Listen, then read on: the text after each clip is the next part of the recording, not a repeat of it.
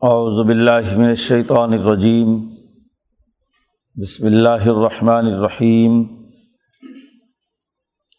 الذین کفروا وصدوا عن سبیل اللہ اضل اعمالهم والذین آمنوا وعملوا الصالحات وآمنوا بما نزل على محمد وهو الحق من ربهم۔ کفر عنہم سیئاتہم واصلح بالہم۔ ذالک بان الذین کفر الطبع الباطلا وان الذین آمنوا الطبع الحق من ربهم كذلك يضرب الله للناس امثالهم فاذا لقيتم الذين كفروا فضرب الرقاب حتى اذا اسخنتموهم فشدوا الوثاق فاما من بعد واما فداء حتیٰ تضا الحرب اوزارہ ذالق ولو یشا اللہ لن تصر منہم ولا کلی ابلو بعض کم بباز ولدین قطلو فی سبیل اللہ فلن یضل اعمالهم سیہدیہم و یصلح بالہم و یدخلہم الجنت عرفہا لہم یا الذین آمنو ان تنصر اللہ ینصرکم و یثبت اقدامکم والذین کفروا فتح صلّم و اضل اعمالهم ذالک بانہم کرہوا ما انزل اللہ فاحبط اعمالهم افلم یسیروا فی الارض فعین ضرو کئی فقان عاقبۃ الزین من قبل دمر اللہ علیہم وللکافرین امثالحا ذالک بن اللہ مول الدین آمن و ان الکافرین اللہ مولا لہم صدق اللہ العظیم یہ صورت محمد یا صورت القتال کا پہلا رقوع ہے پیچھے حوامی میں صبا گزری ہیں۔ سات صورتیں جنہوں نے خاص ترتیب کے ساتھ جماعت سازی کے بنیادی اثاثی امور بیان کیے ہیں۔ وہ سب مکی صورتیں تھیں اور مکہ مکرمہ میں خلافت باطنہ کے اصول پر جماعت کی تعلیم و تربیت کے امور بنیادی اہمیت رکھتے تھے۔ مکی دور میں جماعت کی تیاری کا عمل مکمل ہوا۔ اب مدینہ منورہ میں حضور تشریف لائے اور ریاست مدینہ کی تشکیل کی۔ تو یہاں کے امور ان اگلی صورتوں میں بیان کیے جا رہے ہیں۔ یہ صورت القتال مدنی صورت، جس میں قومی انقلاب سے متعلق جہاد و کتال سے متعلق احکامات بیان کیے جا رہے ہیں۔ اس کے بعد آگے مزید دو صورتیں صورت الفتح اور صورت الحجرات۔ صورت الفتح میں قومی اور بین الاقوامی انقلاب کی عملی تفصیل اور پھر معاشرے کی تشکیل کے لیے جن بنیادی آداب اور قوانین کی ضرورت ہے، اس کی تفصیلات صورت الحجرات میں بیان کی گئی ہیں۔ یہ تینوں صورتیں مدنی ہے۔ اور مدینہ منورہ میں سیاسی نظم و نسق قائم کرنے، دشمن کا مقابلہ اور مزاحمت کرنے، کفر اور ظلم کے نظام کو جڑ سے اکھیڑنے، جنگ و جدل اور جہاد سے متعلق بنیادی امور بیان کیے گئے۔ ہیں اس صورت کا نام ہی صورت القتال ہے۔ یہ سن دو ہجری میں غزوہ بدر کے موقع پر نازل ہوئی ہے، جس میں جنگی اصولوں کو واضح کیا گیا ہے۔ سب سے پہلے یہ بات واضح کی گئی کہ دنیا میں دو ہی طاقتیں ہیں۔ ایک وہ جو اللہ پر ایمان لانے والی اور انسانیت کی بھلائی کے لیے اچھے عمل کرنے والی ان کی فطرت میں ان کی تربیت میں ایمان باللہ اور انسانیت کی خدمت اور فلاح و بہبود کے لیے عمل صالح ہے۔ اور ایک وہ جو انسانیت کے اس سچے پروگرام کی تردید کرنے والے ہیں، انکار کرنے والے ہیں، اسے رد کرتے ہیں۔ اور نہ صرف یہ کہ خود کافر ہیں، بلکہ صدو عن سبیل اللہ۔ اللہ کے راستے سے روکنے والے خود تو گمراہ ہوئے تھے، دوسروں کو گمراہ کرنے کا ایک نظام انہوں نے بنایا ہوا ہے۔ محض کفر کی بات نہیں ہے کتال کے لیے، بلکہ کفر کے ساتھ ساتھ ایسا نظام اور طریقۂ کار اختیار کرنا، جس سے دیگر انسانوں کو سچائی کے راستے پر چلنے میں مشکلات پیش آئیں۔ اس لیے صورت کا آغاز ہی اس حقیقت سے کیا ہے کہ اللہ دینہ کفر وہ لوگ جنہوں نے حق اور سچ چھپایا، مٹایا، انکار کیا کافارہ کا لفظی معنی ہے، کسی چیز کو چھپانا، اس کی حقیقت کا انکار کرنا۔ اس لیے عربی میں کافر اس کاشتکار کو بھی کہتے ہیں کہ جو دانہ مٹی میں چھپاتا ہے۔ قرآن حکیم میں آگے اگلی صورت فتح میں یہ لفظ استعمال ہوا ہے۔ جی تو جو لوگ اس حقیقت کو پیش نظر رکھتے ہیں کہ وہ حقائق کے اوپر پردہ ڈالیں، تو یہ لوگ جو سچی بات کا انکار کر رہے ہیں، سچی حقیقت جانتے ہیں۔ یارفون ہو کما یارفون ابنا اہم ایسے جانتے ہیں جیسے اپنے بیٹوں کو جانتے ہیں۔ کوئی آدمی اپنی اولاد کو بھول سکتا ہے، اس کی اسے پورے معرفت حاصل ہوتی ہے، لیکن مان نہیں رہا، اس حقیقت کو چھپاتا ہے، اس کا انکار کرتا ہے۔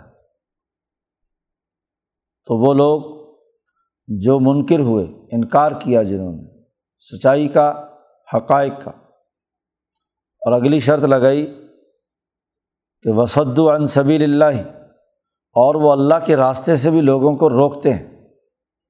خود تو ڈوبے تھے، دوسروں کو ڈبانے کے لیے بھی کردار ادا کرتے ہیں۔ اور یہ تبھی ہے کہ جب حکومتی طاقت، ریاستی قوت اور نظام کی طاقت سے انسانوں کو روکا جائے، تو ظلم اور کفر کا نظام قابل برداشت نہیں ہے۔ عقیدہ کفر کا رہ سکتا ہے۔ لیکن سسٹم بنانے کی اجازت نہیں ہے۔ کیونکہ اگر ظلم کا نظام قائم رہے، کفر کا باقاعدہ حکومتی ڈھانچہ قائم ہو، تو وہ دیگر انسانوں کی گمراہی کا سبب بنتا ہے۔ اس لیے قرآن حکیم نے یہ حقیقت واضح کی کہ جنہوں نے انکار کیا ہے اور جو اللہ کے راستے سے روکتے ہیں سب سے پہلی حقیقت تو یہ بیان کی کہ از اللہ اعمال ہوں ان کے اعمال ضائع ہو گئے۔ وہ جو بھی کچھ کر رہے ہیں، وہ حقائق کائنات کے خلاف کر رہے ہیں۔ خود کفر کرنا بھی اور کفر اور ظلم کا نظام بنا کر انسانوں کو راستے سے روکنا۔ اب یہ تمام اعمال اللہ نے ضائع کر دیے۔ از اللہ اعمال ہوں ان کی اب کوئی قدر و قیمت نہیں۔ پیچھے حوامی میں صبا میں اور کتاب مقدس قرآن حکیم کے ذریعے سے جو جماعت تیار ہو چکی ہے مکی دور میں، اب وقت آن پہنچا ہے کہ اس کے ذریعے سے یہ کفر اور ظلم کے پورے سسٹم کے تمام اعمال راستے سے ہٹا دیے جائیں۔ ان کو ضائع کر دیا جائے۔ ایک طرف تو یہ حقیقت ہے کہ جو کفر اور راستے سے انکار کرنے والے لوگ ہیں، اور دوسری طرف ولدینہ آمن و عامل الصالحاتی دوسری طرف وہ لوگ ہیں جو ایمان لائے، اللہ کے لائے ہوئے دین، انسانیت کی ترقی اور فلاح و بہبود کے لیے جو پروگرام اللہ نے اپنے نبی کے ذریعے سے واضح کیا ہے یا انسانی فطرت میں رکھا ہے اس پر ایمان لائے ہیں اور وہ عامل الصالحاتی اور انہوں نے اچھے عمل کیے ہیں۔ ایمان کے تقاضے کے مطابق عمل کرنا، یہ عمل صالح ہے۔ ایسے اعمال جو انسانیت کی بھلائی کے ہیں۔ اللہ کی معرفت اور اللہ سے تعلق اور انسانوں کی خدمت اور ان کے فائدے کے لیے ہیں۔ وہ عمل صالح جس کے دنیا میں اچھے نتائج ظاہر ہوتے ہیں۔ ایک طرف تو وہ لوگ ہیں جو ایمان لائے اور عمل صالح کیا، جماعتی طاقت اور قوت پیدا کی۔ یہی نہیں، بلکہ وہ آمن و بیما نزل علی محمد اور خاص طور پر وہ ایمان لائے۔ اس پر جو محمد صلی اللہ علیہ وسلم پر قرآن نازل کیا گیا ہے۔ ایسے نیک اور ایمان والے بھی ہیں جو حضور پر ایمان لانے سے پہلے بھی نیک طبیعت تھے، اچھے عمل کر رہے تھے۔ اصلاحی نقطۂ نظر سے، اخلاقیات کے اعتبار سے صحیح تھے۔ لیکن اتنا ہی کافی نہیں، گزشتہ کسی کتاب کی بنیاد پر صحیح ایمان اور عمل والے ہوں۔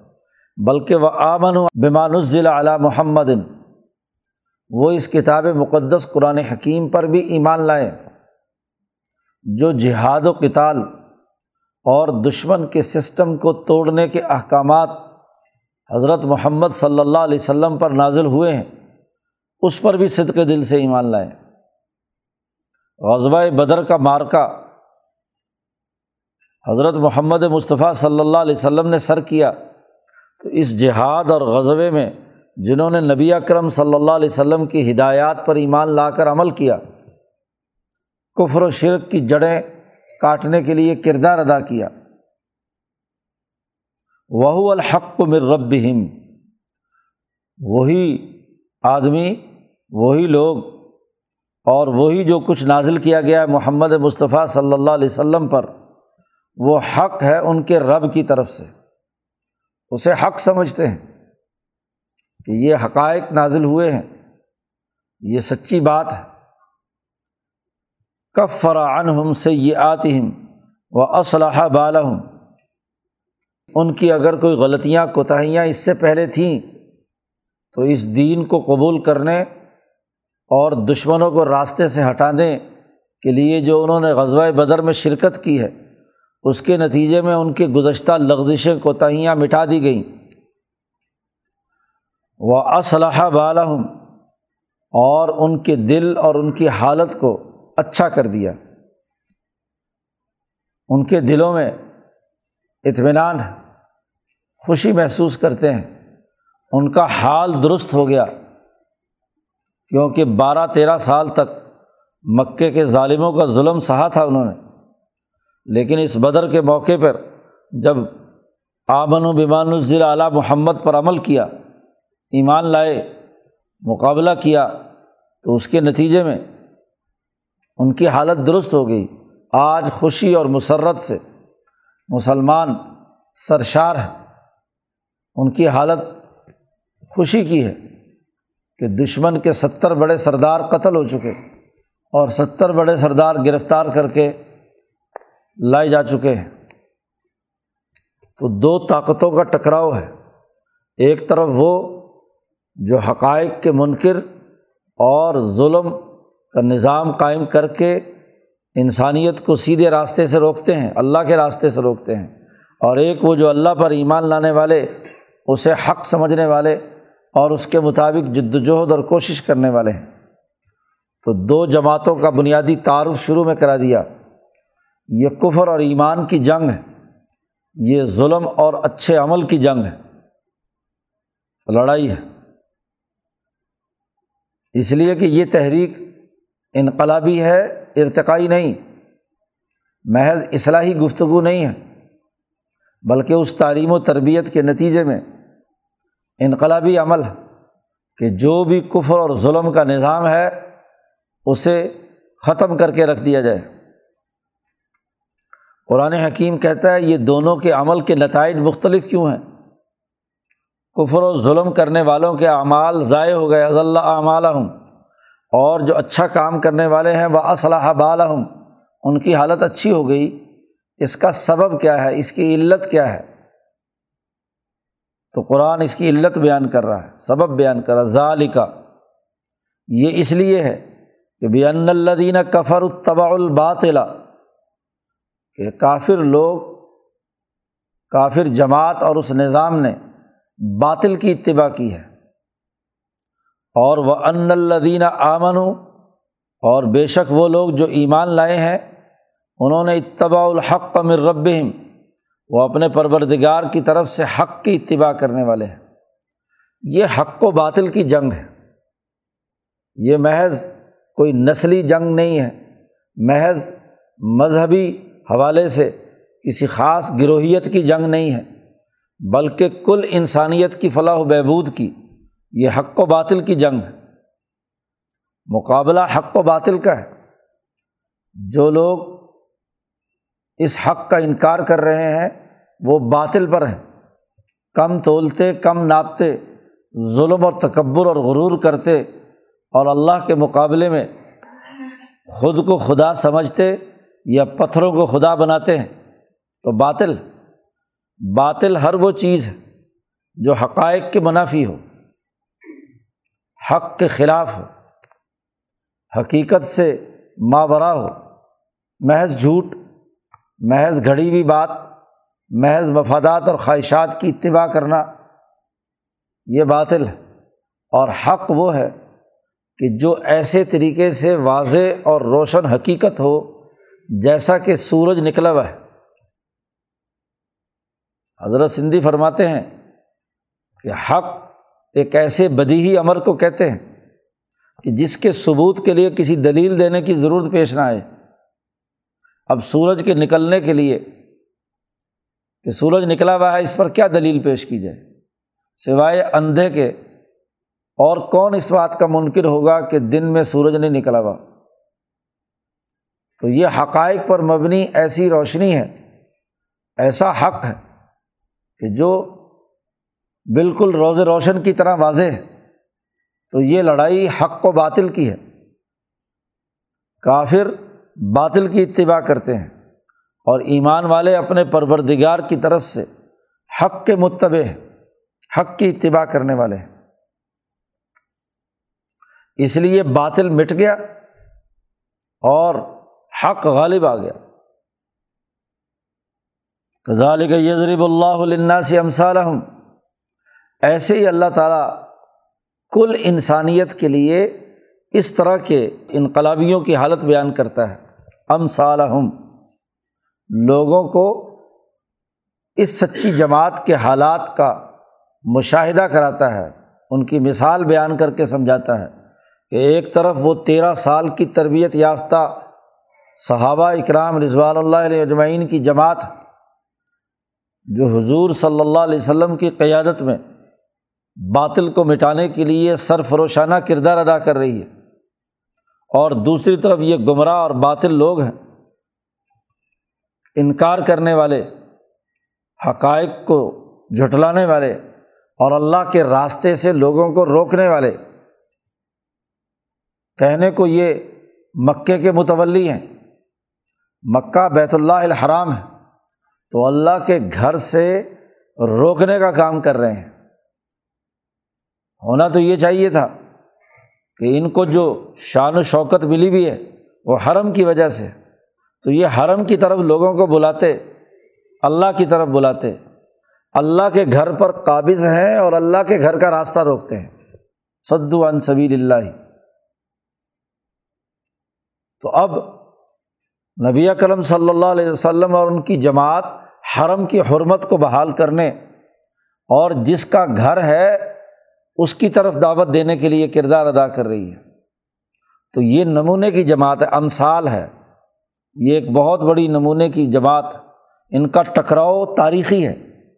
قیامت تک کے تمام انسانوں کے لیے یہ حق و باطل کا ٹکراؤ بطور نمونے اور مثال کے ہے۔ اس لیے غزبۂ بدر کا خاص طور پر آگے یہاں ذکر ہے۔ کدالی کا یزرب اللہ الناسی کل انسانیت کے لیے چونکہ یہ پروگرام آیا ہے، بین الاقوامی ہے۔ تو تمام انسانوں کے لیے یہ غزوات جو نبی اکرم صلی اللہ علیہ وسلم نے کی ہیں، کفر اور ظلم کو مٹانے کے لیے یہ نمونہ اور معیار ہے۔ امثال ہم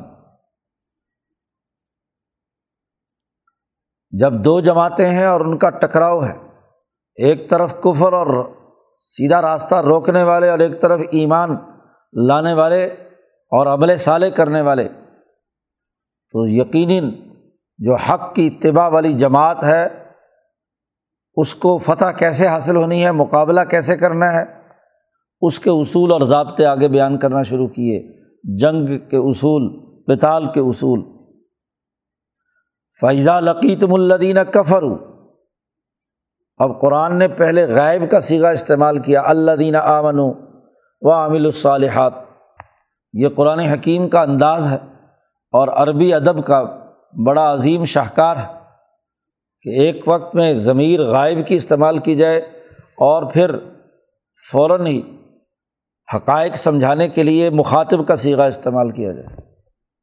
براہ راست ہم کلام ہیں صحابہ سے۔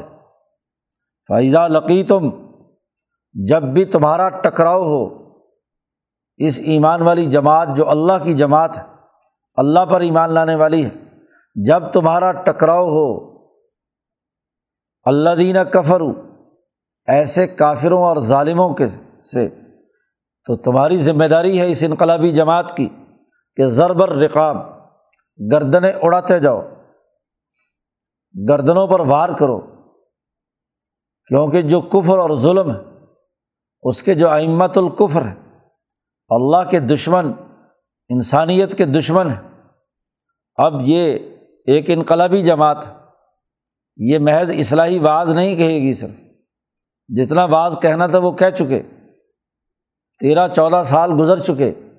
اس لیے اب اس جماعت کو حکم دیا جا رہا ہے کہ اس انقلاب کے مرحلے میں جو کافر بھی ملے، اس سے تمہارا ٹکراؤ ہو، جنگ کی حالت ہو۔ لقی تم اسی لیے کہا ہے طلاقی دو طاقتیں اور قوتیں ٹکرائیں۔ عام حالات میں نہیں ہے، یہاں بات ہو رہی۔ جنگ کی حالت ہے کہ جب کفر راستہ روکنے کے لیے، ظلم اور زیادتی کرنے کے لیے میدان عمل میں آ جائے اور حالت جنگ پیدا ہو جائے، جب بھی تمہاری حالت جنگ پیدا ہو تو فضر بر رقاب گردنے اڑاؤ۔ حتیٰ خن تم یہاں تک کہ جب خوب اچھی طریقے سے خون بہا لو قتل کر دو، بڑے بڑے طاقتور، متکبر اور ظالم، ان کو راستے سے ہٹاؤ۔ تو باقی جو بچ جائیں، فشد الوساق ان کو گرفتار کر لو۔ جو سسٹم بنانے، چلانے والے ہیں سدو انصبیر اللہ کے لیے باقاعدہ جنگی حکمت اور اس کی پلاننگ کرنے والے آئمت القفر ہیں۔ ان کو تو قتل کر دو۔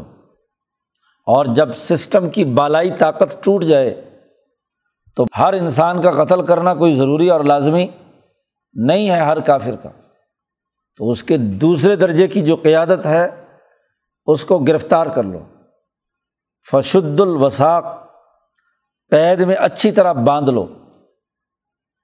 اب حالت جنگ میں جب دشمن کی یہ دو کور ختم ہو جائیں، ایک قتل ہو جائے اور ایک گرفتار کر لی جائے، تو باقیوں کی طرف توجہ مت کرو، انہیں گرفتار کر لو۔ فعما منم باد و اما فدا ان حتیٰ تازہ الحرب اوزارہ ذالق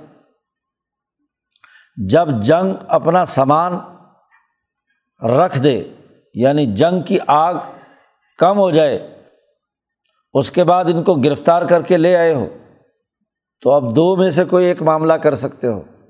فعما منم، یا تو ان پر احسان کر کے چھوڑ دو۔ انسان قتل کرنا کوئی خاص مقصد نہیں ہے۔ مقصد تو سیاسی طاقت توڑنا ہے۔ جب جنگ کے ذریعے سے ان کی طاقت ٹوٹ گئی، تازہ الحرب اوزار اوزار ہتھیار۔ جب جنگ کے ہتھیار رکھ دیے جائیں، دشمن ہتھیار رکھ دے، سرنڈر ہو جائے، شکست کھا جائے۔ تو اس کے بعد دو میں سے ایک اختیار تمہیں ہے۔ یا تو بغیر کسی معاوضہ لیے ہوئے احسان کر کے ان کو چھوڑ دو۔ کیونکہ قتل کرنا کوئی مقصد نہیں ہے۔ مقصد تو انہیں انسانیت کی فلاح و بہبود کے کاموں کی طرف لا کر ایمان کی دعوت ہے۔ احسان کا نتیجہ یہ ہوگا کہ خود شرمندہ ہوں گے اگر ان میں کوئی غیرت ہوگی۔ اور وہ خود ایک وقت آئے گا کہ ایمان قبول کر لیں گے۔ یہی بات ابو بکر صدیق رضی اللہ تعالیٰ عنہ نے عزبۂ بدر کے ان قیدیوں کے بارے میں کہی تھی۔ کہ شاید کہ اس وجہ سے یہ لوگ ایمان کی طرف آ جائیں۔ دوسری شکل یہ ہے وہ اما فدان اور اگر ایسا نہیں، تو ان کی سیاسی اور معاشی ذلت کے لیے یہ ضروری ہے کہ ان سے فدیہ لے لیا جائے، پیسے لے کر انہیں چھوڑا جائے۔ اس کا ایک سیاسی اثر ہوگا۔ کسی مجرم سے چاہے نام کوئی کیوں نہ ہو، جرمانہ عائد کر دیا جائے، تو یہ جرمانہ اس کی سیاسی ذلت کا سب سے بڑا سبب۔ ستر بڑے سردار تو قتل کر دیے، باقی جو بڑے بچے ہیں، تو ان کی سیاسی ذلت یہ ہے کہ ان سے پیسے وصول کر لیے جائیں۔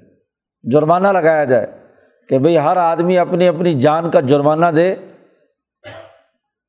تو یہ سیاسی ذلت بھی ہے اور معاشی طاقت بھی ٹوٹنا ہے، معاشی ذلت بھی ہے۔ کوئی بھی نظام ان دو بنیادی ستونوں پر کھڑا ہوتا ہے، اس کی سیاسی حیثیت اور اس کی معاشی طاقت اور قوت۔ جو تو قتل ہو گئے، وہ تو سرے سے راستے سے ہٹ گئے۔ باقی جو بچ گئے ہیں، ان کے بارے میں دو ممکنہ شکلیں۔ کہ یہ سیاسی طاقت دوبارہ پیدا کریں گے۔ اور معاشی طاقت کھڑی کریں گے۔ تو جب تمام اقوام عالم کو پتہ چلے گا کہ یہ تو اپنی جانوں کا جرمانہ دے کر آئے ہیں، تو ان کی سیاسی حیثیت کیا ہوگی؟ یہ تو مجرم تھے، مجرموں نے پیسے دیے۔ تو چور پر جرمانہ عائد ہو جائے، تو جرم ثابت ہو گیا نا، مجرم ثابت ہو گیا وہ۔ تو سیاسی حیثیت مجروح ہو گئی۔ کسی عدالت سے کسی کے خلاف ڈگری ہو جائے تو مجرم ثابت ہو گیا اور مجرم ثابت ہو گیا تو سیاسی عہدے کے لیے قابل نہیں رہا۔ اسی لیے اس کے بعد یہ جتنے رہا ہو کر گئے، ان میں سے کوئی بھی سیاسی عہدے پر نہیں پہنچ سکا۔ ابو سفیان نہ گرفتار ہوئے تھے، قافلے کی وجہ سے وہ بچ گئے تھے۔ اس لیے باقی سارا عرصہ ابو سفیان آزاد حیثیت کے اندر ان کے حکمران رہے۔ ان میں سے جو قیدیوں میں سے کوئی گیا تھا، اس کے پاس کوئی سیاسی عہدہ نہیں تھا۔ جی کیونکہ ان کی حیثیت قبائل عرب کے سامنے، گرد و پیش کے تمام علاقوں کے سامنے ایک قسم کے مجرم کی تھی۔ جنگ کے بھگوڑے ہاں جی جنگی قیدی جو پیسے دے کر رہا ہو کر آئے ہیں۔ تو یا تو ویسے احسان کرو، اور یہ احسان بھی عربوں کے یہاں بڑی شرمندگی کی بات تھی کہ کسی کو مفت رعایت دی جائے۔ یہ بھی سیاسی قیمت کو گرانے کا معاملہ ہے۔ جی۔ اور اگر فدیہ وصول کیا جائے تو وہ بات جو حضرت ابو بکر صدیق نے کہی کہ ہمیں اگلی جنگ کی تیاری کے لیے مال مل جائے گا۔ جی کیونکہ یہاں وسائل کی کمی ہے۔ تو جو فدیہ وصول ہوگا، انہوں نے دوبارہ حرکت اگر کی تو ہمارے پاس عسکری طاقت کے لیے وسائل خرچ کرنے کے لیے کچھ نہ کچھ موجود ہونا چاہیے۔ تو اما فدان، لیکن یہ تبھی ہوگا کہ جب تازہ الحرب اوزا رہا، جنگ نے اپنے ہتھیار رکھ دیے ہوں۔ ذالک، یہ تم نے پیغام سن لیا۔ ولو یشا اللہ لن تصر منہم۔ اگر اللہ چاہتا تو فوراً ان کو بدلہ لے کر سب کو قتل کروا دیتا۔ لیکن معاملہ کیا ہے؟ ولا کلی یبلو بعض کم بباز لیکن اللہ تعالیٰ اس جنگ اور کتال کے ذریعے سے کچھ انسانوں کو کچھ انسانوں سے ٹکرا کر ان کا امتحان لینا چاہتا ہے۔ اگر اللہ چاہتا تو جیسے قوم عاد اور قوم ثبوت پر ایک دم عذاب آ کر پوری کی پوری قوم تباہ و برباد کر دی۔ تو ساری کی ساری قوم کو اللہ تعالیٰ یہ کفر اور ظلم والوں کو خود براہ راست سزا دے کر راستے سے ہٹا دیتا، جیسے پچھلی قوموں میں ہوا، لن تصر امن ہو لیکن یہاں اللہ تعالیٰ آزمائش کرنا چاہتا ہے۔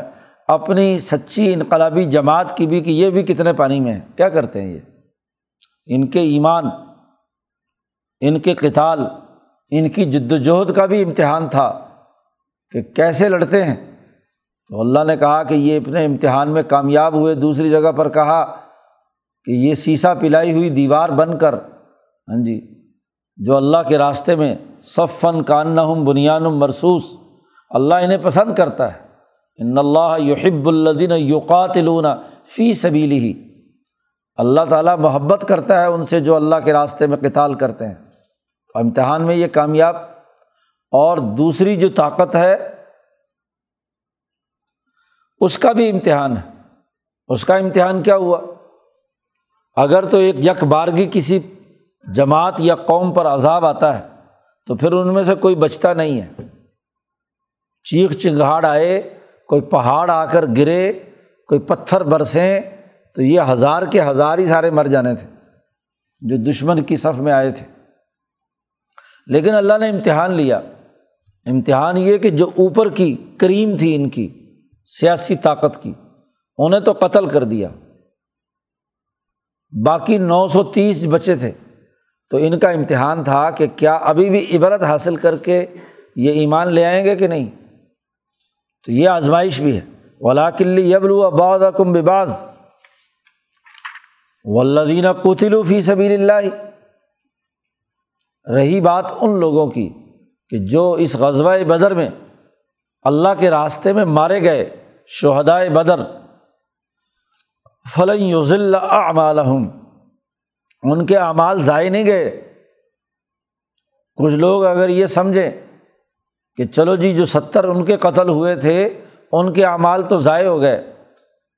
لیکن ان مسلمانوں کے بھی تو کچھ نہ کچھ مرے ہیں۔ بدر کے شہدا بدرین۔ تو ان شہدا جو اللہ کے راستے میں شہید ہوئے ہیں تو اللہ نے اعلان کر دیا فلیں یوز اللہ ان کے اعمال اللہ ضائع نہیں کرے گا۔ جب اللہ کے دین کے غلبے کے لیے انہوں نے اپنی جان قربان کی، تو ان کے اعمال کیسے ضائع ہوں گے؟ سیاح دیم و یوسلح بالحم یہ شہید ہو کر انہوں نے لوگوں کو راستہ دکھایا ہے کہ حق کے لیے جان بھی قربان کرنی پڑے تو کیا ہے؟ قربان کریں گے۔ اللہ تعالیٰ نے انہیں ہدایت دی سیدھے راستے پر اور انہیں نمونہ بنا دیا، دوسروں کی ہدایت کا ذریعہ بنا دیا۔ وہ یوسلح و بالحم ان کی حالت کو اللہ پاک درست کر دے گا۔ اور اس کی تفصیل آگے بیان کی، کیسے؟ کہ ید خلحم الجنت عرف حالحم اللہ پاک انہیں جنت میں داخل کرے گا۔ ایسی جنت کہ جو ان کی پہچان والی ہوگی۔ دنیا میں جس کی وہ آرزو، جس کی تمنا، دنیا میں جو جنت بنانے کے لیے کردار ادا کرے، تو اس کے لیے ویسی ہی جنت ہم بنا دیں گے۔ یہ وہ الاظم لوگ تھے کہ جن کا ہدف دنیا کو جنت بنانے کا تھا، انسانیت کی خدمت کا تھا، اللہ کے نام کا بول بالا کرنا تھا۔ دین حق کے غلبے کے لیے انہوں نے جان قربان کی ہے۔ تو دین حق کا جب غلبہ ہوتا ہے تو دنیا جنت بنتی ہے۔ ان کے اہداف بڑے اونچے تھے۔ تو اللہ پاک نے اتنے ہی اونچے مقام پر انہیں وہاں جنت میں پہنچا دیا۔ مولانا سندھی رحمۃ اللہ علیہ نے رفا حالم کی عجیب تشریح کی ہے۔ اللہ پاک نے کہا ہے کہ یہ جنتی جب جنت میں داخل ہوں گے تو یہ اس جنت کو جانتے اور پہچانتے ہوں گے، اس کی معرفت رکھتے ہوں گے۔ معرفت کا نتیجہ جنت کی صورت میں ظاہر ہوگا۔ بظاہر وہ تمام جنت میں جو انعامات ملنے والے ہیں، محلات ہوں، حور و قصور ہو کھانا پینا ہو، دنیا میں بھی یہی انسان کا منتہا مقصود ہوتا ہے۔ اور ایک اور بات حضرت سندھی نے فرمائی کہ دنیا میں مسلمان انقلابی جماعت وہ غلبے کا نظریہ رکھتی ہے۔ جو دنیا میں غلبے کا نظریہ رکھے گا اسی کے لیے کیا ہے؟ آخرت میں وسیع و عریض جنت اس کو سونپی جائے گی۔ جو یہاں پست حالت میں ذلت کو قبول کر کے، ظلم کے نظام کو قبول کر کے رہ رہا ہے، پستی کی حالت میں ہے۔ پست افکار اور خیالات ہیں۔ تو جنت تو بلند مقام ہے۔ تو اس کو بلندی کی طرف جانے کا راستہ کیسے ملے گا؟ حضرت فرماتے ہیں کہ ہر چیز کی اپنی ایک لذت ہے۔ جیسے فروٹ کی ایک لذت ہے، کھانے کی ایک لذت ہے، کسی اچھے اور عمدہ مکان میں رہنے کا ایک مزہ ہے، اچھے شہر میں رہنے کا مزہ ہے، ایسے حکومت کا بھی ایک مزہ ہوتا ہے، سیاسی طاقت کا بھی ایک نشہ ہوتا ہے۔ معاشی طاقت اور قوت کی بھی ایک لذت ہوتی ہے۔ جو یہ لذت سامنے رکھ کر غلبے کی، اقتدار کی، سیاست کی، معیشت کو درست کرنے کی، جو اس لذت کو سامنے رکھ کر اس کے لیے جد وجہد اور کوشش کرتا ہے، تو اتنے ہی اونچے درجے کی جنت اس کے لیے وہاں ہے۔ اتنا ہی بڑا اقتدار، اتنا ہی بڑا علاقہ ہو جاتا ہے کہ متقی آدمی سے کہا جائے گا کہ یہ گھوڑے پر بیٹھو اور جہاں تک جاتے ہو جنت کا علاقہ قبضہ کر لو۔ وہ وہی کرے گا جس نے دنیا میں گھوڑے پر بیٹھ کر زمین فتح کرنے کا ارادہ کیا ہے۔ جو بیچارہ یہاں پھس پھسا سا، کمزور سا، محض ہاں جی اصلاحی واز کہتا پھر رہا ہے۔ اور کوئی اس کو احساس اور ادراک نہیں، آزادی کا، حریت کا۔ یہاں اس نے گھوڑے نہیں دوڑائے۔ اس کے لیے جد وجہد اور کوشش نہیں کی۔ تو اس کے لیے ہاں جی جنت کیسی؟ وہ تو اس جہنم کو قبول کیے ہوئے ہے، وہ تو اس پستی اور ذلت کو قبول کیے ہوئے تو جنہوں نے غزوہ بدر میں اعلیٰ مقاصد اور اہداف کو سامنے رکھ کر دنیا کو جنت بنانے کے لیے اپنی جان قربان کی حضرت محمد مصطفیٰ صلی اللہ علیہ وسلم کے حکم پر ان کو اللہ میاں جنت میں داخل کرے گا۔ عرف عالم اور وہ جنت کے مقاصد اور اہداف تو انہیں دنیا میں معلوم تھے۔ یا یو الدین امن اے ایمان والو، ان تنسر اللہ، اگر تم اللہ کی مدد کرو گے یعنی اللہ کی جماعت، اللہ کے دین کو غالب کرنے، اللہ کی مخلوق کو اللہ کا کنبہ سمجھ کر اس کی نصرت اور مدد کرو گے مظلوموں کو، ظالموں کے چنگل سے چھڑاؤ گے مغلوبوں کو غالب کرو گے تو اگر تم اللہ کی مدد کرو گے تو ین سرکم اللہ بھی تمہاری مدد کرے گا۔ جیسے غزبۂ بدر میں تم نے دین کے غلبے کے لیے کردار ادا کیا تو اللہ نے اپنی مدد پہنچائی۔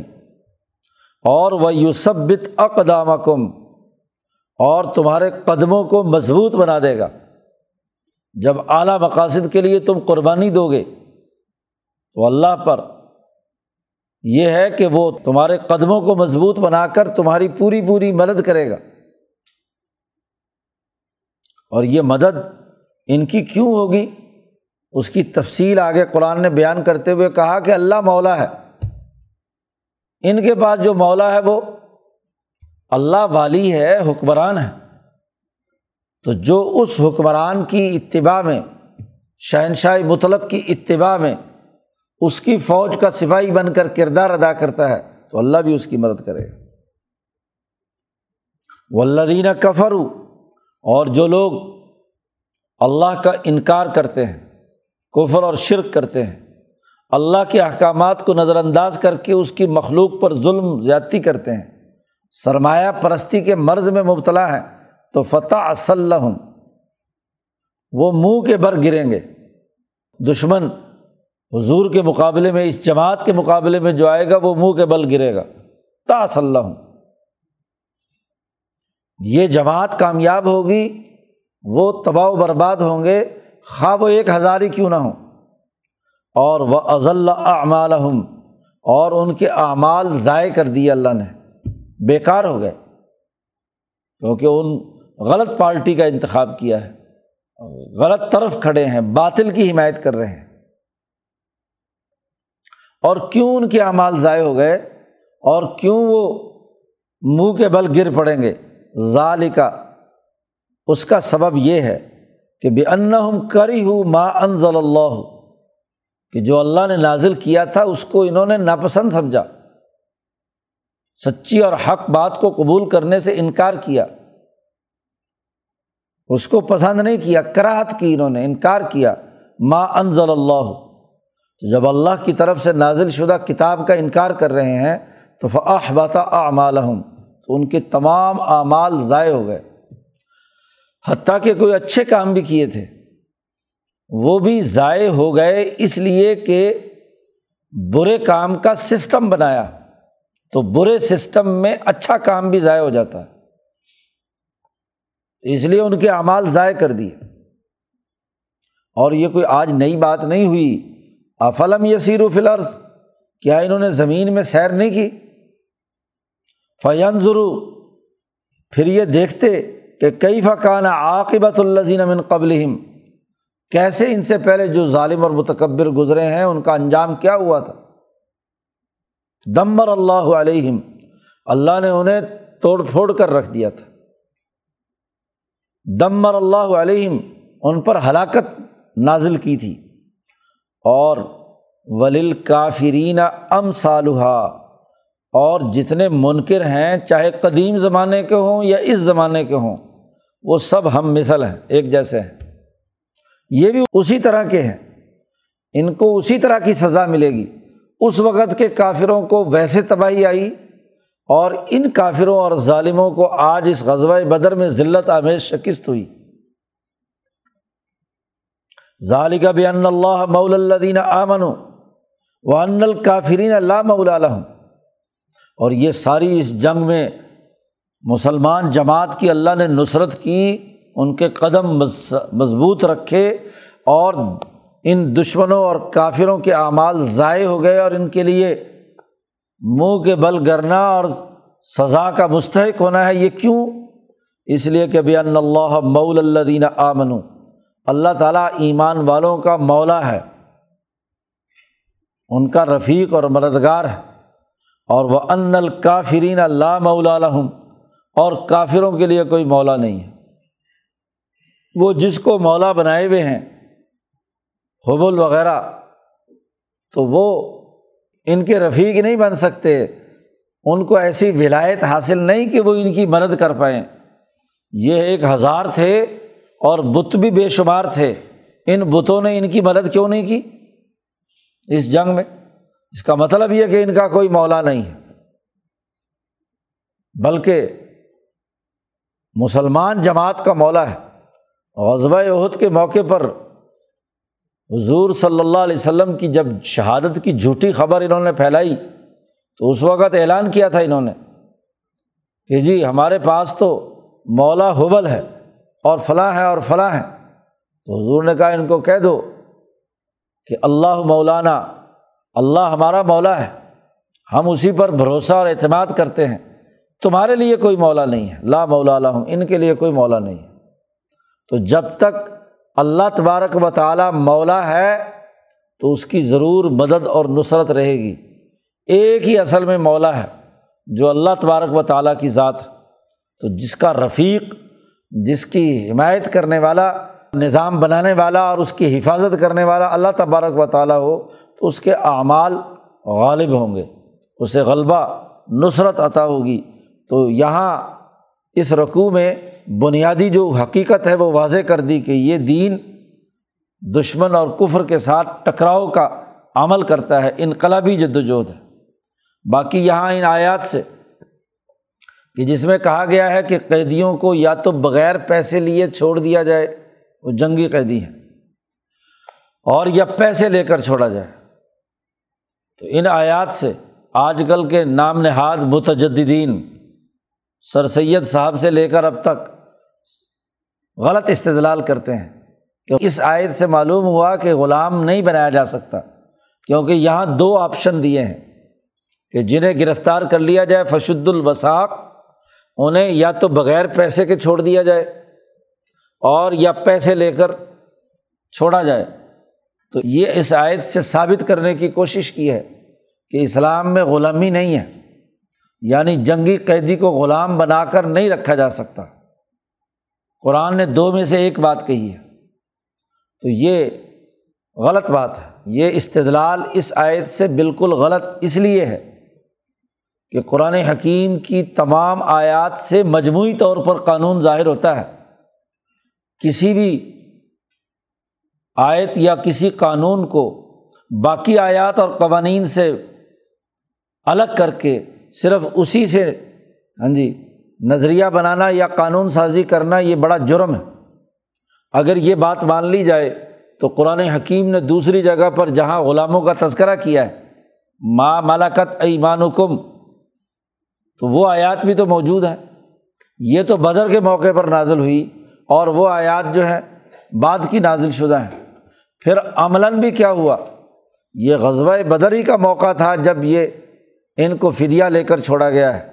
ورنہ اس کے بعد جتنی بھی غزوات ہیں، جہاں جہاں بھی دشمنوں کے مقابلے پر فتح ہوئی ہے، تو وہاں غلام بنایا گیا ہے۔ مردوں کو غلام بنایا گیا۔ کیونکہ وہ آپ کے آدمیوں کو غلام بنا رہے تھے۔ اس زمانے میں غلامی کا رواج موجود تھا۔ جب دشمن تم پر فتح پائے تو تمہارے بندے غلام بنا لیتا ہے۔ تو تمہیں دشمن کا غلام نہیں بنانا تو جنگوں اور لڑائیوں میں تو مقابلہ برابر کی چوٹ ہوتی ہے۔ اسی طرح لونڈیاں بنائی گئیں۔ تو حضرت سندھی فرماتے ہیں کہ تو خیر القرون کا پورا زمانہ تمام صحابہ کے سامنے یہ آیت موجود تھی۔ اور اس کے باوجود رسول اللہ صلی اللہ علیہ وسلم کے سامنے آیت موجود تھی تو انہوں نے تو اس سے یہ اس سے یہ استدلال نہیں کیا۔ اس کے لیے دوسرے احکامات ہیں۔ ان سے آپ کہیں گے کہ غلامی کے اس ادارے کو ایک سسٹم کے طور پر ڈیولپ کر دیا گیا کہ ٹھیک ہے جو طریقۂ کار قوموں میں چل رہا ہے، اس کے مطابق غلام بنائے گئے، لیکن غلام کے وہ تمام حقوق بیان کیے گئے۔ کہ جو دیگر تمام انسانوں کے جیسا کھاؤ ویسا اسے کھلاؤ، جیسا پہنو اسے ویسا پہناؤ۔ اور ابتدائی تین چار سو سال کی تاریخ تو وہ ہے کہ جس میں ان غلاموں کو ہی تعلیم و تربیت دے کر وہ دین کے غلبے کے نمائندے بنے، بلکہ ان کو سردار بنایا۔ عموی حکمران نے پوچھا کہ اس زمانے میں دین کے علم کے سربراہ کون ہیں؟ انہوں نے کہا، سات بڑے بڑے فقہ ہیں۔ فقہ صبا جنہیں کہا جاتا ہے۔ انہوں نے کہا وہ قریشی ہیں، عربی نسل کے ہیں یا اجمی ہیں؟ انہوں نے کہا ایک صرف عربی ہے۔ سعید ابن المسیب، باقی چھ کے چھ موالی ہیں۔ غلام ہیں، غلاموں کی اولاد جی۔ تو ان کو علم اور ترقی دے کر برابر کے درجے کا بلکہ رہنما مان کر سارے عربوں نے بھی ان سے تعلیم حاصل کی، تربیت حاصل کی۔ تو یہ کوئی بات نہیں ہے کہ آپ سرے سے انکار کر دیں۔ یورپ تو مولانا سندھی کہتے ہیں، آج تک غلامی کو برقرار رکھے ہوئے ہیں۔ مولانا سندھی کے زمانے میں۔ امریکہ، برطانیہ میں بھی سن ساٹھ کی دہائی کے اندر غلامی کا خاتمہ ہوا ہے۔ اس کا قانون بنا ہے۔ اور تم ماضی کی تاریخ میں صرف یورپ سے مروب ہو کر سرے سے غلامی کا انکار کر دینا یہ حمقانہ بات ہے۔ غلامی اسلام میں ایسے ختم کرنے کا معاملہ نہیں ہے جیسے تم قانون کی بنیاد پر کر رہے ہو۔ ایک حکمت سے ایک طریقۂ کار سے بات بات پر کسی بھی جرم کی سزد ہونے پر کفارے کے طور پر غلام کے آزاد کرنے کا حکم دیا، ان کے حقوق ادا کرنے کا حکم دیا، ان کو ایک ڈسپلن میں لا کر تعلیم و تربیت کے اہتمام کا حکم دیا۔ تو یہ طریقۂ کار متوازن ہے۔ یہ نہیں کہ اس کی بنیاد پر سرے سے کیا ہے، اس ادارۂ غلامی کو ختم کر دیا جائے تو ہزار سال کی پوری تاریخ پر پانی پھیرنے کی بات ہے۔ اس کو سمجھنے کی ضرورت ہے۔ تو آیات کو سیاسی نقطۂ نظر سے سمجھا جائے تو بات درست نظر میں سمجھ میں آئے گی اور اگر تخیلاتی طور پر کوئی اصلاح پسند کرے یا کوئی جدت پسند کرے روشن خیال اپنے آپ کو کہنے والا، تو یہ آیات کا مسخ شدہ مطلب ہوگا، اس کا حقائق سے کوئی تعلق نہیں۔ اللہ تعالیٰ قرآن حکیم کو سمجھنے اور اس پر عمل کرنے کی توفیق عطا فرمائے۔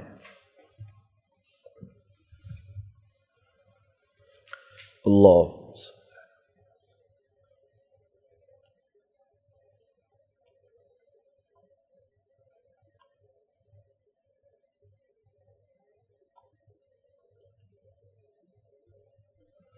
اجمعین۔